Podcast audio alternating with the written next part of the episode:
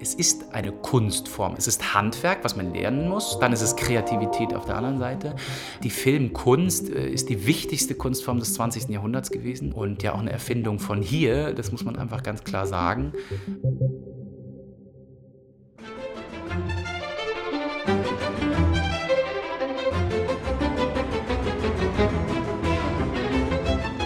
Hallo und herzlich willkommen zur 4. Staffel der 3. Episode des Dein Potsdam Podcasts. Mein Name ist Anne und wie in jeder Woche habe ich einen Gast dabei. In dieser Woche ist es Sebastian Stielke. Hallo Sebastian. Hallo Anne, vielen, vielen Dank, dass ich da sein darf. Sehr, sehr gerne. Und die heutige Episode heißt Potsdam UNESCO City of Film. Potsdam und UNESCO City of Film. Ich glaube, generell kann man sagen, und da ist Sebastian der absolute Experte dafür, das werden wir heute nämlich sehen, dass Potsdam eine langjährige oder sehr traditionsreiche Filmgeschichte oder eine Geschichte zum Filmstandort vor allem hat.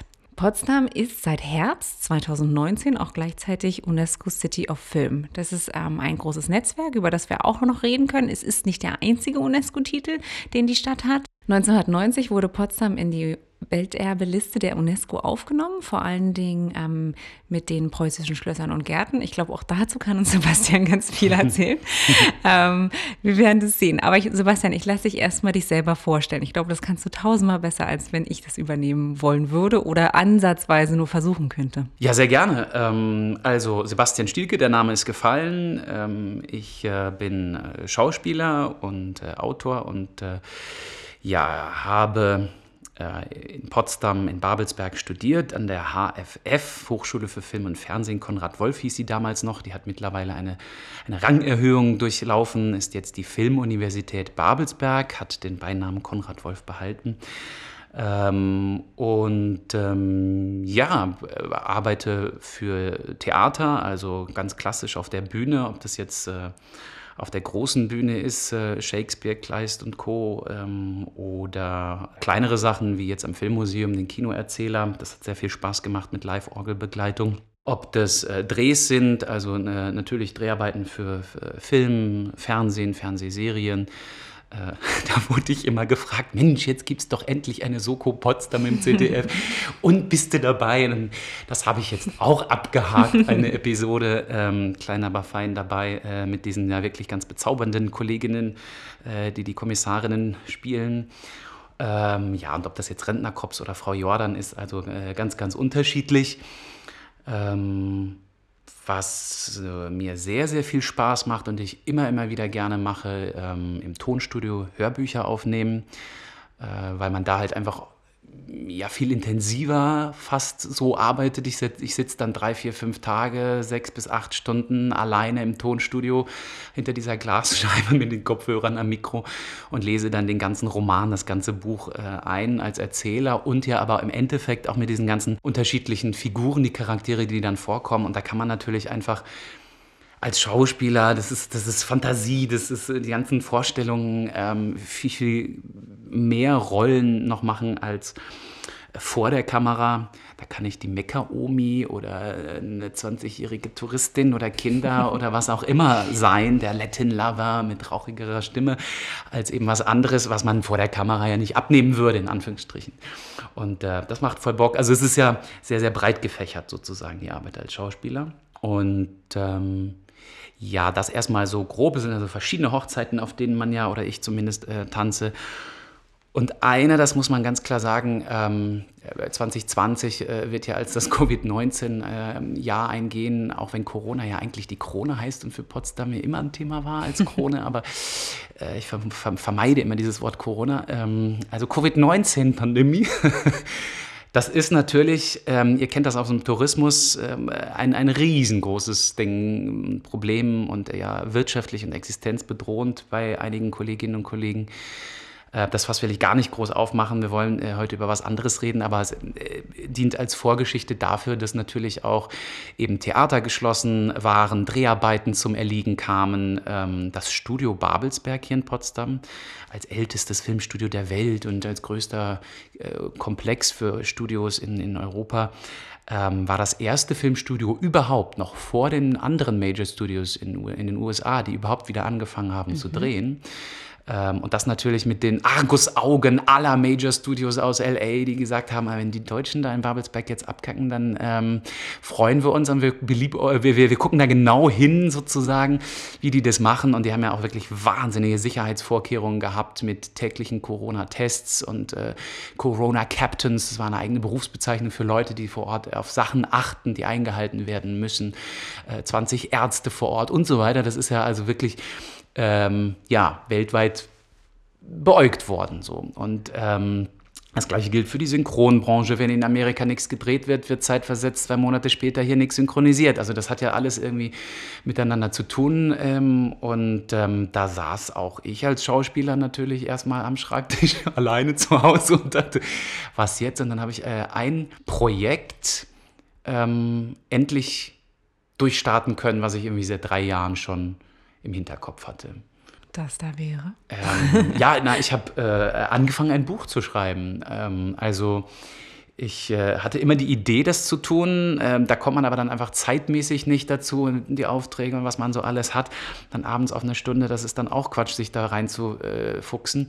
Und das war wirklich Hebel rumgeschaltet von 0 auf 100 und dann nur das gemacht und geschrieben und recherchiert und gemacht und getan. Und das war 10, 12, manchmal 14 Stunden am Tag, aber richtig viel Bock gemacht.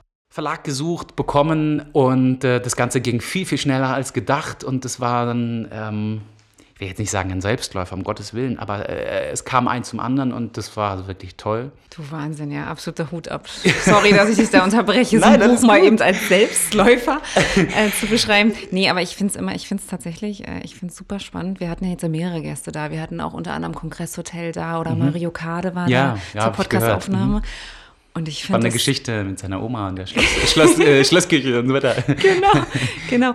Und ich finde es echt bewundernswert, wie sehr man, ich nenne es jetzt die C-Krise, wie man die C-Pandemie, die C-Krise ins Positive wandeln kann, welche Chancen sich tatsächlich dafür auch ergeben. Ne? Ich hätte dich tatsächlich... C wie Chance, jawohl. Ja, C wie Chance, genau. Ich hätte dich tatsächlich auch gefragt, wie hat es die Babelsberger Studios und so weiter beeinträchtigt, der Lockdown? Und aber es ist auch sehr, sehr image richtig, ne? Lass mal was passieren, lass mal was Großes sein oder lass mal eine große internationale Produktion darunter leiden. Und das hast du nämlich vergessen in deinen ganzen Aufzählungen. Du hast gar nicht die internationalen Produktionen erwähnt, an denen du teilhaben dürftest, weil ich bin ja eher so der englisch-affine Mensch, der mehr die Netflix-Serien aus Amerika hoch und runter kommt. Wo kommt das denn her, Frau Robert Show? Das weiß ich auch nicht. Und ich habe irgendwann so geschrien, als ich dich bei Berlin Station gesehen habe. Ich so, das ist Sebastian! Ich kenne ihn! Nein, das ist sehr, sehr, sehr geil. Also sehr, sehr, ziemlich cool, ehrlich gesagt, ja. Auch das, Berlin Station, eine US-amerikanische Serie eigentlich, ist mit Studio Babelsberg co-produziert worden. Das ist ganz, ganz spannend eigentlich, wie viele andere Serien auch, ob das jetzt Counterpart war oder meine Staffel Homeland. Also sind jetzt nicht nur die internationalen Kinofilme, die dann hier irgendwie Oscars bekommen, sondern eben auch Serien. Teilweise Serien, die erst später oder gar nicht hier laufen oder versetzt eben. Ja, es ist schon spannend. Und genau das werde ich auch in dem Buch sozusagen allen im Endeffekt näher bringen und erläutern, weil ich doch gemerkt habe, immer wieder im Alltag, in verschiedensten Situationen, dass so eine Unwissenheit einfach über dieses Juwel, was wir hier vor der Tür haben, herrscht. Ich sage jetzt keinen Namen, aber es gab eine Dame, die gesagt hat, das alte DEFA-Gelände kenne ich, hier Ufer-DEFA, wie ich alles, aber kann man das nicht wenigstens museal nutzen? Und ich denke, also die drehen da gerade wie Bolle, da muss man viel Aufklärungsarbeit leisten, in Anführungsstrichen. Und da schwirren ja auch wahnsinnig viele Begriffe durcheinander. Also Babelsberg ist ja nicht gleich Babelsberg, das muss man so ein bisschen auseinander dividieren. Was ich dann in dem Buch auch versuche, dass man sagt, Medienstadt Babelsberg ist nicht das gleiche wie Studio Babelsberg, ist nicht das gleiche wie Filmpark Babelsberg. Das sind unterschiedliche Bezeichnungen, unterschiedliche Institutionen. Also das älteste Filmstudio der Welt, das, was viele ältere Kollegen, Kolleginnen und Potsdamer noch unter DEFA-Gelände kennen, das ist halt eben jetzt das Studio Babelsberg oder die Studio Babelsberg AG. Die produzieren Filme sowohl als Produzent oder Co-Produzent, dann sind da auch eigene Gelder mit drin sozusagen. Und der Film Traumfabrik, der ja letztes Jahr im Kino war, auch eine Eigenproduktion wirklich von Stoffentwicklung, Drehbuchschreiben über Besetzung bis zum fertigen Film, auch dort gedreht, alles in einer Hand in Anführungsstrichen. Aber dient auch als Produktionsdienstleister, also vermietet Hallen, Technik, Wissen, Know-how, all das, was auch im Art Department, so heißen die ganzen handwerklichen Betriebe, das sind ja Schlosser, Schreiner, Tischler, Stuckateure, Bildhauermeister, also wirklich ganze große Werkstätten, auch als Lehrlings-, als Ausbildungsbetrieb nach wie vor, das ist die Tradition. Es wird aber auch geforscht mit zum Beispiel dem Heinrich-Hertz-Institut zusammen an Augmented Reality, im VoloCap, so heißt ein volumetrisches Studio, übrigens das einzige auf dem europäischen Kontinent, auf dem Festland, wo also wirklich die Digital Future, wie man sie heute nennt, vorangetrieben wird, was Babelsberg immer war, weit voraus. Und auch das, die ganzen Erfindungen, die Entwicklungen, zwei kleine Beispiele einfach als Teaser. Es sind Engländer, Amerikaner nach der Wende auf das Gelände gekommen und haben eine Führung bekommen, haben da Sachen gezeigt bekommen und haben dann gefragt, bitte, von wann ist das denn hier? Ja, das ist aus den 50ern. Das war halt einfach mal die Erfindung Stereo-Lichtton, das, was Dolby 20 Jahre später erst in den 70ern erfunden hat und jetzt Standard ist. Die DEFA hat es in ihren Entwicklungslaboren in den 50ern schon entwickelt. Also weit voraus. Und das meine ich mit Forschung und Technologien und so weiter. Und das gibt es halt seit den 20ern. Ich denke, Anne, du kennst die Geschichte um den Countdown. Lass mich raten, die Erfindung in Potsdam? Jawohl. Damals in sogenannten Neues Babelsberg, also wo halt einfach Fritz Lang für den Film Frau im Mond, ich liebe diesen Film und dieses Plakat und die Geschichte, auf die Idee gekommen ist, eine Rakete zu bauen, die es einfach gar nicht gab damals. Es gab keine Raketen, das war Utopie, das ist der zweite Science-Fiction überhaupt und Raketen sehen genau so aus heute. Und die zweite Sache eben dann zu überlegen, wie zeigen wir es, ist noch Stummfilmzeit, den Leuten, wann geht das Ding hoch? Und da war halt dann die Idee, ja, wenn wir zählen, 1, 2, 50, 100, keiner weiß wann und warum. Mensch, lass uns rückwärts zählen, ne? Also 10, 9, 8, 7, 6, bei 0 weiß jeder, bam, das Teil geht hoch. Und die Erfindung des Countdowns kommt aus Babelsberg. Und das ist Jahrzehnte später geklaut, kopiert, übernommen worden von der NASA in Anführungsstrichen. Die hat es in den 60er Jahren übrigens auch nochmal bestätigt. Die hat Fritz Lang eingeladen und wirklich gesagt, im Kontrollzentrum Hanswil war er, und wo er dann gesagt bekommen hat, ja, you are the godfather of Countdown. Mhm. Also das sozusagen offiziell bestätigt hat in Anführungsstrichen. Also, das sind halt einfach wahnsinnig viele spannende Geschichten, wo Babelsberg und im Endeffekt damit auch die City of Film Potsdam heute weltweit international mitspielt, großer Player war, jetzt wieder wird. Da gibt es ja, ich sag mal, Amplituden. Aber das ist einfach wahnsinnig spannend. Hätten wir die ganzen Schlösser und Gärten und das erste UNESCO-Welterbe darum nicht. Andere Städte würden sich nur als Filmstadt fühlen und das hochhalten und nur vermarkten. Ja. Und ich finde toll, dass das zwar immer auch Thema war, aber jetzt verstärkt ins Bewusstsein kommt. Weil das hat ja auch ganz, ganz stadtbildprägende Funktionen. So, und das ist Teil des Buches. Da kommen natürlich andere Themen noch drin vor, aber im Endeffekt auch chronologisch die ganze Geschichte des Filmstudios. Das ist alles recherchiert in Zeiten von Alternative Facts und wie heißt es? Fake News. Das sind wirklich Fakten, so wird es dann auch heißen. 100 Facts about Babelsberg. Okay. Aus dem Bebra Verlag. Ich denke, es wird auch in den Touristinformationen hier der PMSG erhältlich sein. Bin mir ziemlich sicher, ja. Und Erscheinungstermin Februar 2021. Ach Mensch. So schnell kann es gehen. Also Wahnsinn, wirklich. Ich hätte nie gedacht, dass man innerhalb, keine Ahnung, eines Jahres ein Buch auf den Markt kriegen könnte. Ja, ich auch nicht, ehrlich gesagt. Hätte man mir das alles vorher gesagt und was da noch mit verbunden ist, weiß ich nicht, ob ich abgewunken hätte und mir andere Projekte gesucht hätte. Aber ich bin mega froh, es gemacht zu haben. Sehr, sehr schön. Wir sind jetzt auch schon total in der Materie. Ich habe das Gefühl, ich muss noch 3 Sachen sagen, so ungefähr. Wir haben jetzt eine Metropolis vergessen, als UNESCO-Weltdokumenten. Stimmt, der dritte Titel indirekt in dem Fall für Potsdam. Genau, der fehlte jetzt gerade noch. Dann fehlte noch, dass du in dem Board des UNESCO Creative City of Film Potsdam sitzt und. Aber eigentlich fehlt uns noch der Faktencheck. Fangen wir noch mal beim Faktencheck jetzt an, Sebastian. Wie klingt denn Potsdam für dich? Oh, wie klingt Potsdam? Also, ich würde jetzt sagen, es ist nicht ein Klang im Sinne von ein Geräusch. Das ist eher mehr so eine Kombi aus Sachen. Aber also was für mich ganz, ganz typisch ist, ich wohne in der Brandenburger Vorstadt, und das ist im Sommer, im Frühjahr verstärkter so, aber im Endeffekt trotzdem im ganzen Jahr saisonal unterschiedlich. Aber man hat abends die Mauersegler. Die kommen dann irgendwie aus Sanssouci oder wie auch immer. Das ist so eine Phase von 2 Stündchen. Und wenn man dann draußen sitzt, dann kommen die und schwirren die und wirklich bis auf 1-2 Meter am Körper vorbei, ja, und haben so dieses Quietschen, dieses Chirpen, Zwitschern. Okay. Ich weiß nicht, wie man es benennt. Okay.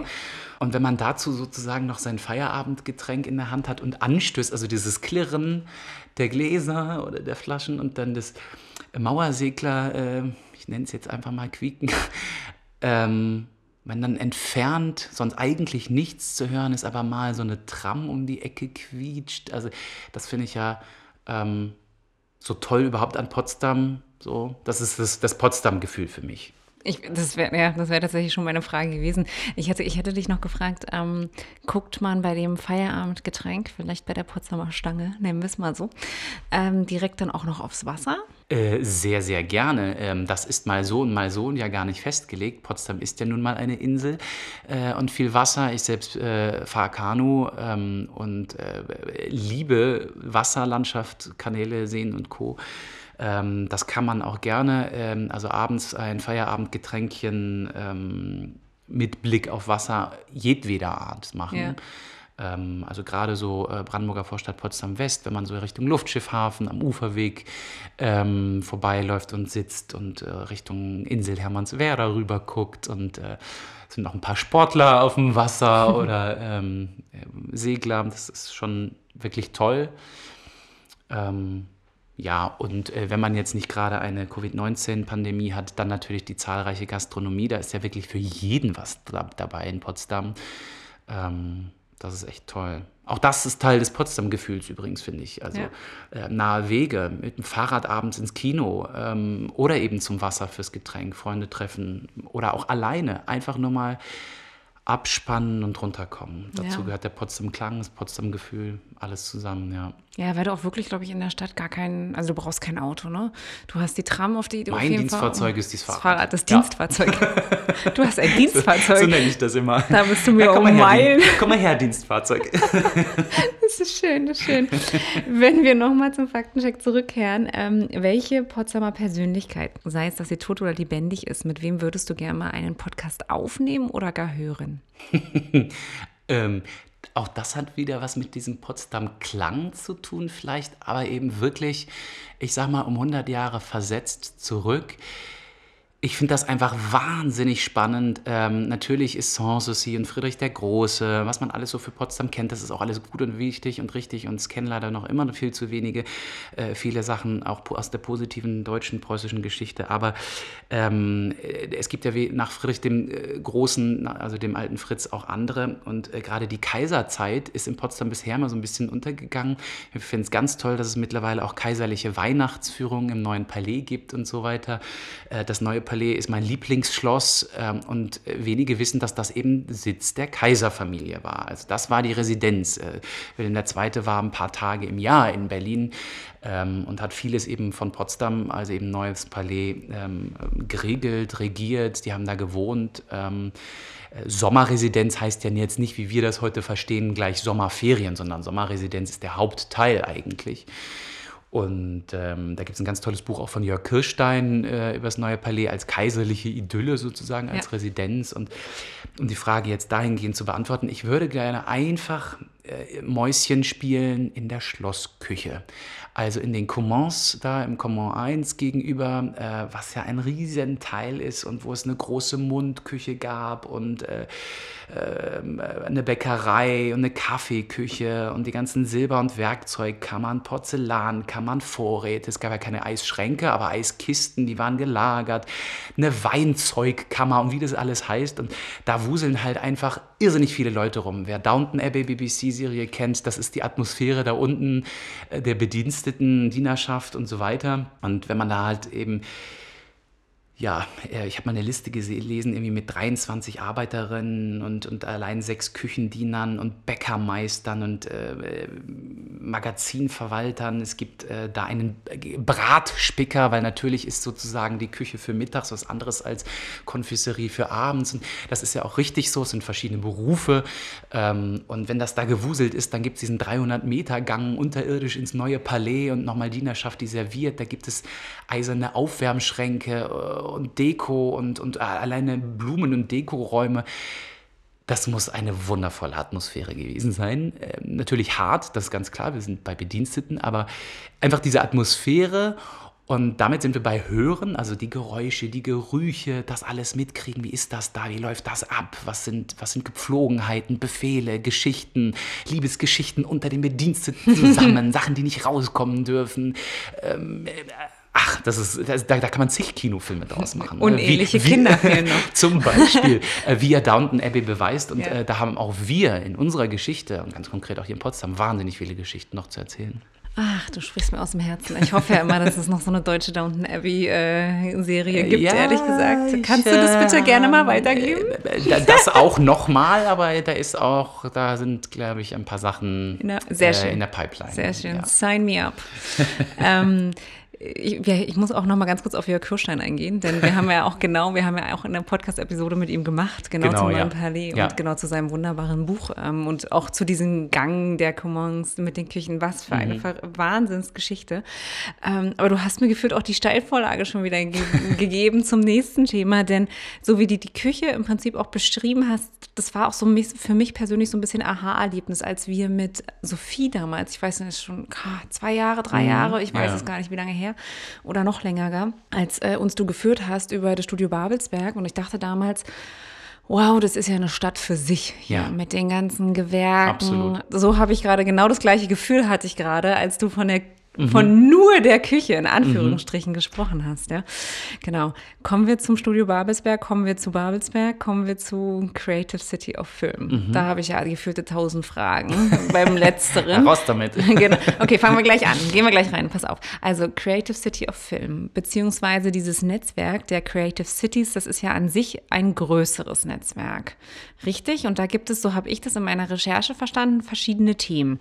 Ein Thema davon ist das Thema Film, ein anderes Thema ist auch unter anderem von der UNESCO das Thema Musik, Thema Design. Das sind auch schon fast alle deutschen Städte, die da mit drin sind, in diesen 3 Kategorien einzuordnen. Ich glaube, es gibt 6 deutsche Städte. Hannover ist auf jeden Fall mit dabei zum Thema Musik. Ich weiß, Berlin ist zum Thema Design dabei. Ja. Und ich glaube, die Liste könnte man noch um einiges verlängern. Das war jetzt auch in keinster Weise irgendeine Form der Wertung, wer hier welchen Titel bekommen hat. Nee, nicht. Kommen wir zu Potsdam. Potsdam findet sich da wie wieder? Was heißt das konkret für Potsdam? Also erstmal, klar, die UNESCO ist bekannt und dass es eben Welterbe gibt. Es gibt ja da verschiedene Unterkategorien, ob das jetzt Naturwelterbe oder also Natur, Kultur und so weiter ist. Es gibt auch das immaterielle Welterbe. Dazu haben wir den erwähnten Film Metropolis, der erste und bisher einzige, der da als erhaltenswert für die gesamte Menschheit gilt und aufgenommen worden ist. Und es gibt seit 2004 das Creative Cities Network, also das Netzwerk der Kreativstädte.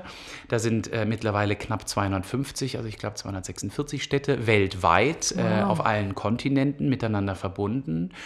Und das hast du richtig gesagt, es gibt diese 7 Teilbereiche, für die man sich quasi bewerben muss, um so eine City of zu sein. Und da gibt es eben die Bereiche Film, klar, da kommen wir gleich zu, Musik, Design, dann Gastronomie. Es gibt noch die Medienkunst, Handwerk und Literatur.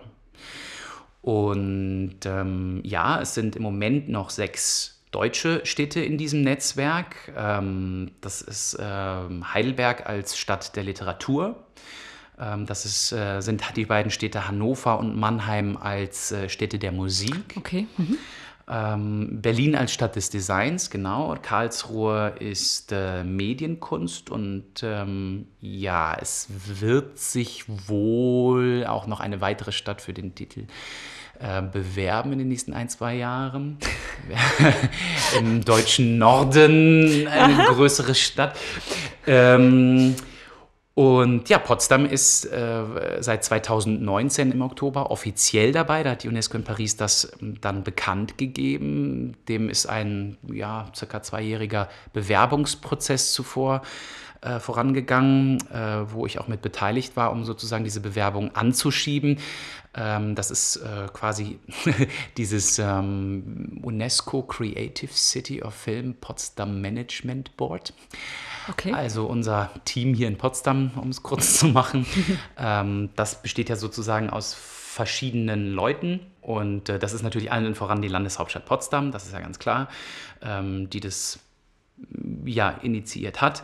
Das Medienboard Berlin-Brandenburg ist mit drin, der Filmpark Babelsberg als Freizeitpark sozusagen, die Filmuniversität Babelsberg, die in der Medienstadt sitzt, das Brandenburgische Ministerium für Wirtschaft, Arbeit und Energie ist dabei und jeweils von den Institutionen, also die dafür abgeordneten oder zuständigen Ansprechpartner. Die möchte ich jetzt nicht alle namentlich aufzählen und so, und meine Wenigkeit ist auch dabei. Und, wie viele Menschen sitzen da an so einem Tisch? Das kommt natürlich auf den Tisch an oder die Zoom-Konferenz, den Tag, den Zeitraum. Mal dann auch jemand in Vertretung, aber also zwischen 4 und 8 in dem engeren Kreis sind dann immer in den Besprechungen dabei. Genau, und die liebe Kollegin Lisa Nawrocki von der Filmuni, beziehungsweise auch Leitung der Sehsüchte im Moment. Und meine Wenigkeit, wir sind sozusagen in diesem Büro der UNESCO Creative City of Film, was an der Filmuni angesiedelt ist, und organisieren das sozusagen. Also es gibt zentrale Ansprechpartner in den jeweiligen Städten, das ist immer so, für nationalweite, aber auch internationale und dann natürlich lokale Kooperationen, wo wir Projekte, Veranstaltungen mitorganisieren oder unterstützen. Das ist also ganz klassische Netzwerkarbeit eigentlich. Ja. Und da netzwerkt ihr in erster Linie mit den anderen Creative City of Films weltweit oder eher mit den deutschen Städten? Wie kann man das einordnen? Auch da würde ich jetzt mit sowohl als auch antworten, in unterschiedlichen Zeiten, unterschiedlich gewichtet. Also klar hat man einmal das Selbstverständnis der City of Films zusammen, also ob das jetzt übrigens zeitgleich mit uns geworden Wellington ist oder Bradford oder Bristol oder Rom oder Lodz oder Sarajevo. Es hat uns zum Beispiel schon eine Delegation aus Sarajevo besucht, das war ganz nett und toll, und das hat halt auch was mit dem Austausch zu tun unter uns, weil wir haben natürlich bedingt durch dieses Oberthema gemeinsame Themen, Probleme, Ideen, Projekte und so weiter. Und dann gibt es natürlich, es gibt ja die deutsche UNESCO-Kommission, ganz liebe Kolleginnen und Kollegen, und da sind wir quasi unter den deutschen UNESCO-Kreativstädten vernetzt, egal welches Themengebiet wir haben. Also wir hatten erst jetzt letztens wieder einen Videocall unter uns zusammen zum Austausch. Normalerweise hätten wir uns in Natura real getroffen, aber haben uns dann also so ausgetauscht. Weil es sind ja auch gerade Probleme, ob das jetzt in der Pandemiezeit ist, die uns alle betreffen. Wie gehen die anderen Partnerstädte damit um? Yeah. Eben Austausch, ganz klassisch. Ja. Ganz klassisch, okay. Und aber mit diesem Titel, mit dieser Verpflichtung gibt es bestimmt auch, jetzt müsste ich sagen, weitere Verpflichtungen oder weitere Projekte, die man bestimmt anschieben müsste, oder? Ja, also abgesehen davon, dass sich natürlich auch nicht jeder bewerben kann, weil bestimmte Grundvoraussetzungen fehlen. Also es war jetzt gerade für uns natürlich natürlich einfach wahnsinnig wichtig, dass in dieser Stadt, die sich da bewirbt, auch das stattfindet aktiv. Ne? Also gibt es hier eine Filmwirtschaft? Na klar, Häkchen. Haben wir eine Filmtradition? Ich würde sagen, ja. Seit 1911 mindestens. Wurden hier schon mal große Filme produziert? Häkchen. Und so weiter. Wird geforscht zum Teil zum Thema Film. Da gibt es das Erich-Pommer-Institut, die Filmuni mit verschiedenen Instituten und Sachen und Projekten. Wird Film gelehrt, auf welcher Ebene auch immer. Klar, haben wir in der Medienstadt Babelsberg alleine schon Filmkindergarten, Filmgymnasium, Filmuniversität, Weiterbildungszentrum und so weiter. Es ist alles da. Es wird Film und Kino gelebt, mit Kinos drinnen wie draußen.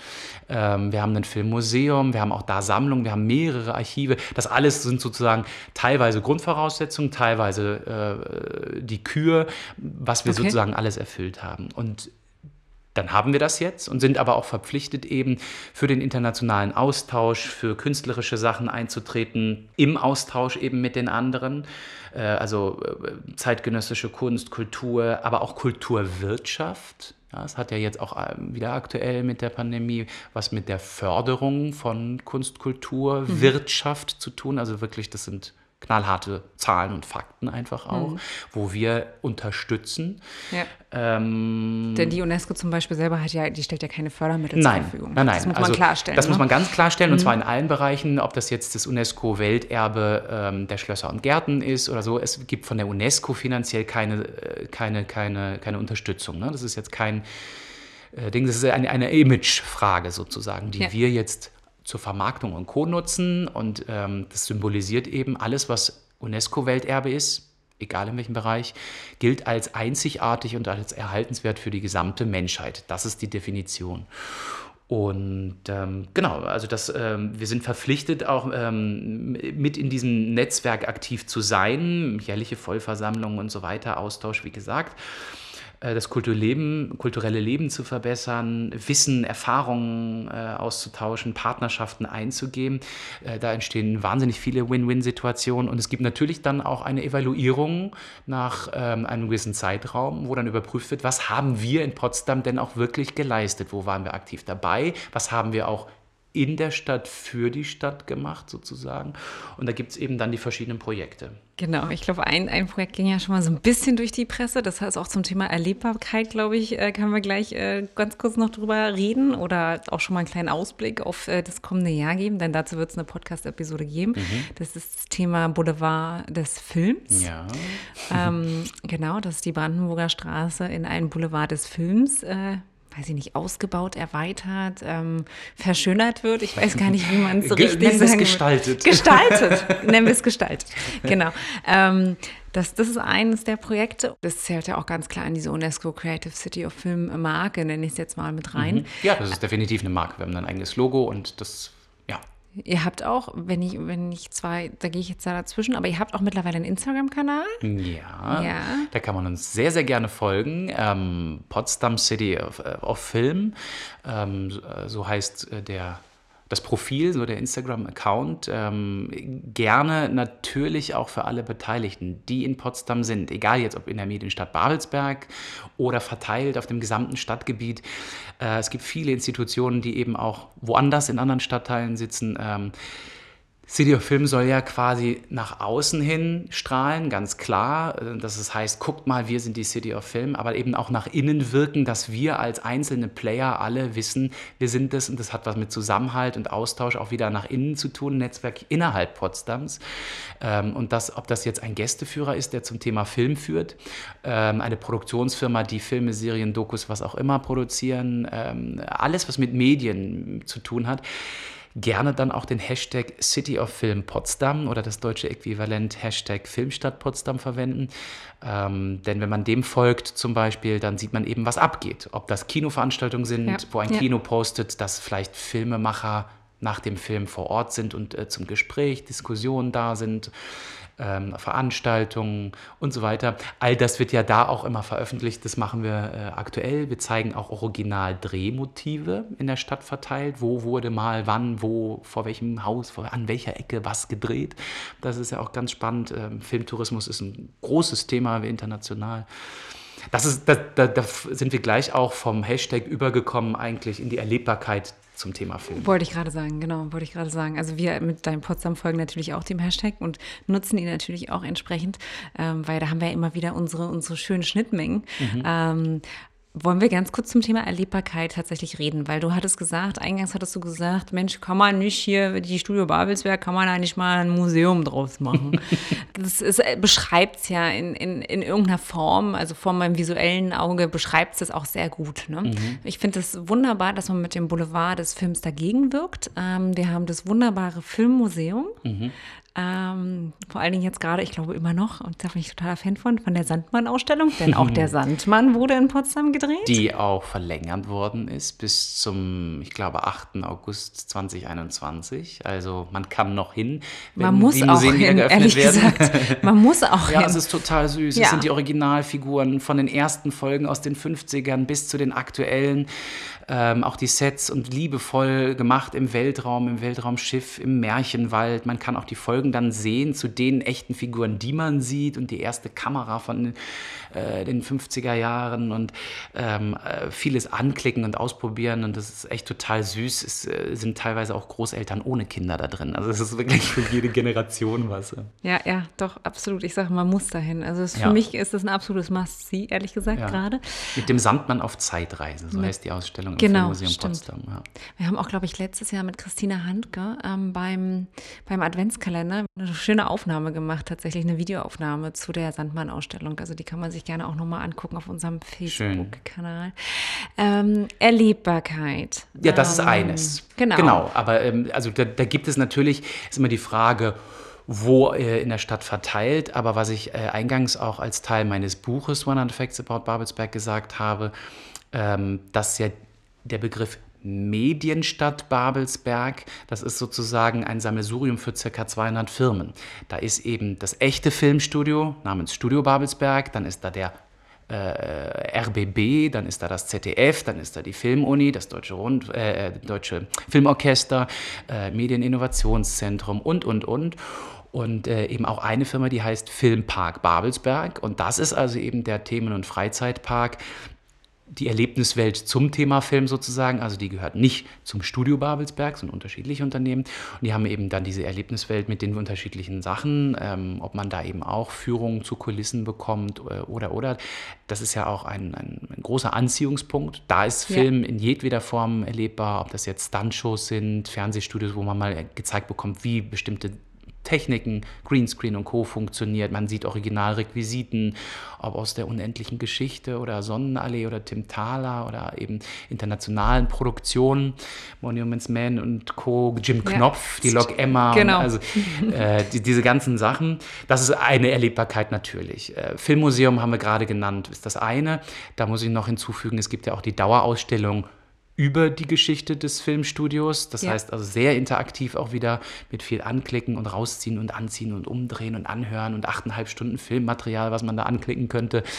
Das ist natürlich einfach wahnsinnig spannend und eben nicht einfach nur Texte lesen. Ja, und wie sollte es anders sein? Es gibt auch ein wunderbares Kino, ne? Super, ja. Die haben ein fantastisches Programm mit verschiedenen Filmreihen, aber auch Veranstaltungsreihen, wo dann bestimmte Filme zu einem Thema kommen, es laufen aktuelle Filme, die woanders laufen, es kann auch alles abgespielt werden jetzt technisch gesehen, aber es gibt, was ich ganz toll finde, vielleicht ein Geheimtipp, die Reihe Fast verpasst.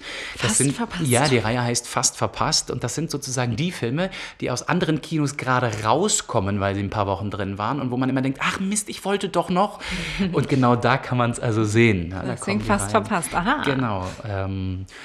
Ich habe auch wunderschöne historische Aufnahmen tatsächlich schon gesehen. Ja, absolut. Ne? Es gibt Stummfilmreihen mit Live-Orgelbegleitung an der Welte-Kino-Orgel. Das ist jetzt nicht einfach nur eine Orgel, wie man es aus der Kirche kennt, sondern diese Orgel kann auch ein Orchester von 30, 40 Mann ersetzen, also Instrumente spielen und Geräusche machen, Vogelgezwitscher, Klingeln, Lokomotivpfiff, Regen, Donner, Sturm, diese ganzen Geräusche. Da sitzt ein Mann dran, der das alles macht, das ist hinter der Leinwand versteckt. Und also das ist irgendwie Wahnsinn, dass wir das hier haben. Auch das steht unter Denkmalschutz, das ist Teil unserer Filmgeschichte. Da fehlt jetzt noch der Mauersegler. Naja, Vogelgezwitscher 1 und 2, ich höre mir nochmal an, welches dem näher kommt. Macht es. Genau, ansonsten natürlich auch durch ganz viele verschiedene Gästeführungen, ne? Ja, na klar. Also da ist ja, gibt es verschiedenste Angebote in Potsdam und auch hier vom Potsdam Tourismus. Die PMSG bietet ja Touren an, ob zu Fuß oder Fahrrad oder Bus, also Rundfahrten, wo man dann mal zu Originaldrehorten auch fährt, dass man halt, wenn man am Neuen Palais ist, nicht nur Friedrich der Große und kaiserliches Idyll und so weiter hat, sondern eben auch welche Filme da gedreht worden sind.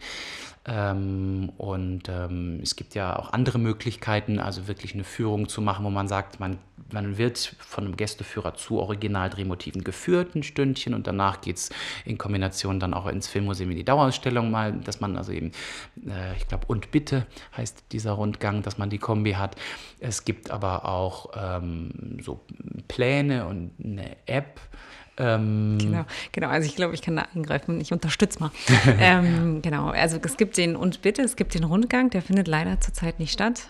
Ich nenne es jetzt mal C-bedingt, leider, aber nichtsdestotrotz haben wir natürlich auf unserer Webseite ganz, ganz viele Alternativangebote geschaffen, und unter anderem hat man auf Potsdam Tourismus natürlich einen wunderbaren Überblick zu Drehorten in Potsdam, also was hier direkt vor Ort gedreht worden ist. Dann haben wir auch mit Sophie damals und danach auch noch mehrere Male, wir haben einen wunderschönen Blogbeitrag mal geschrieben ich möchte meinen, das Titelbild war damals du vor der Filmuniversität, vor den bunten Stäben, nenne ich sie mal. Ja, Mikado. Genau. Dazu gibt es einen Blogbeitrag. Dann habe ich auch mal eine Podcast-Episode zusammen mit Nadine gemacht zum märchenhaften Potsdam. Da haben wir über die Märchen, auch Weihnachtsmärchen, ganz stark geredet. Es wird ein Kapitel in meinem Buch, Märchen, also Babelsberg als der Märchenprofi, und das wirklich zu allen Jahrzehnten. Ach, schön. Schöne Bilder rausgesucht aus dem Archiv. Ja, toll. Ja, das glaube ich. Gerade das Thema Bilder, da können wir uns gerne nochmal austauschen. Und natürlich versuchen wir auch immer wieder, das Thema Film in all unseren Medien zu spielen, ne? Dazu gehören die Social-Media-Kanäle natürlich. Um da nochmal ganz kurz den Boulevard des Films zu erwähnen, ja, als eines der Projekte City of Film Potsdam. Für diejenigen, die das noch nicht mitbekommen haben, also die Brandenburger Straße, unsere Fuzo, unsere Fußgängerzone, die bedarf ja eines neuen Pflasters, und um das in einem Abwasch sozusagen zu machen, war also diese Idee, ähnlich wie man es aus L.A. mit dem Walk of Fame oder aus Berlin Boulevard der Stars kennt, ähnlich das hier zu machen. Das ist aber keine Wiederholung, keine Kopie, kein Abklatsch, weil es hier nicht um einzelne Filmemacher geht, sondern wirklich um Filme, einzelne Filmproduktionen, die in Potsdam entstanden sind, die geehrt werden, und eben nicht um Personen. Und da wird es also erst einmal 50 geben, und das wird schon eine große Anzahl. Das ist eine wahnsinnige Anzahl. Da gab es auch eine Kommission, ein Team, also eine Auswahl dieser Filme durch eine Fachjury, die bereits abgeschlossen ist, und es geht dann jetzt an die Visualisierung dieser Bodenplatten, also diese Steinplatten, die im Boden eingelassen werden. Es wird aber auch ergänzende Infotafeln geben, also sozusagen am Anfang und am Ende des Brodis, und eventuell noch woanders auch Steinplatten, aber es soll auf jeden Fall quasi die Aufmerksamkeit an die deutschen wie internationalen Gäste, die, ich sag mal, Richtung Brandenburger Tor Sanssouci laufen, auch auf dieses Thema Film für Potsdam aufmerksam machen, vielleicht aufklären, mit QR-Codes weiterleiten, aber auch ins Filmmuseum lenken und so weiter, dass man das hat. Es gab eine Möglichkeit der Bürgerbeteiligung, sowohl was die Gestaltung der Steinplatten angeht, als auch die Wahl des Potsdamer Lieblingsfilms, also wo die Potsdamer mitgenommen worden sind. Diese ganzen Filme wurden auch kostenlos, das haben wir sozusagen finanziert, auch gezeigt in Potsdamer Kinos, im Talian Babelsberg, im Filmmuseum, aber auch im Begegnungszentrum im Oscar Drehwitz, und das ist toll, das einfach kostenfrei sehen zu können, weil teilweise sind die Filme auch eben nicht einfach auf Netflix zu sehen, weil es ältere Produktionen sind. Und weißt du, was ich auch so schön finde? Ich finde das schön, dass man dadurch in die Stadt, ins Herzen der Stadt tatsächlich gegangen ist oder gehen wird, weil ich kriege immer meine Armhaare oder was weiß ich, die stellen sich immer auf, wenn irgendjemand von Berlin Babelsberg spricht. Oh, da kräuseln sich die Fingernägel, ja wirklich. Letztens noch in einer süddeutschen Zeitung gelesen, Dreharbeiten in Berlin Babelsberg. Puh, das meine ich, ne? Da ist also wahnsinnig viel Aufklärungsarbeit, da soll mein Buch, da soll die City of Film Potsdam, da soll der Titel, da soll die Vermarktung Potsdams als Filmstadt alles beitragen, und ich glaube, da sind wir im Moment am Anfang auf einem sehr guten Weg. Das finde ich auch. Ich finde es schön, dass man sich dazu entschlossen hat, Creative City of Film zu werden. Finde ich wirklich natürlich umso genialer, dass es dann auch geklappt hat. Aber ich habe auch so gefühlt, in meiner Wahrnehmung hat sich da so ein kleiner Ball, der sich jetzt langsam in Lawine umwandelt, entwickelt. Und das finde ich sehr, sehr schön, weil es ist ein ganz tolles Thema. Ne? Ja. Und das ist einfach, dass man auf die Geschichte und aber eigentlich die Kunst des Filmemachens noch viel, viel mehr hinweisen kann. Ja, oh, das ist fantastisch, diese Formulierung. Man muss einfach wissen, es ist eine Kunstform. Ja. Es ist Handwerk, was man lernen muss. Dann ist es Kreativität auf der anderen Seite. Und die Filmkunst ist die wichtigste Kunstform des 20. Jahrhunderts gewesen und ist sozusagen jetzt noch auf dem Höchststand eigentlich, was die technischen Sachen dann auch angehen. Ja. Und ja auch eine Erfindung von hier, das muss man einfach ganz klar sagen. Und in den 20er, 30er Jahren waren wir Exportweltmeister und wir werden weltweit für das, was wir in Deutschland als Filmstandort und Wirtschaft haben, aber eben auch ganz konkret Potsdam als Stadt und Babelsberg als Standort haben. Es kommen Leute ins Filmmuseum aus Polen, aus Holland, aus Südamerika. Die wissen alle um die deutsche Filmgeschichte. Die kennen sofort Caligari, Metropolis und Co. Da sind die deutschen Gäste wesentlich unwissender. Und das meine ich mit uns in Anführungsstrichen, also wir Potsdamer sollten wissen, was wir hier haben, wir Brandenburger, wir in Deutschland, wir in Europa, also sozusagen immer eine Stufe höher. Das ist nicht nur alles Hollywood. Und abgesehen davon, dass ja einige Hollywood-Produktionen auch hier gedreht worden sind. Lieber Sebastian, ich habe das Gefühl, das war das perfekte Schlusswort.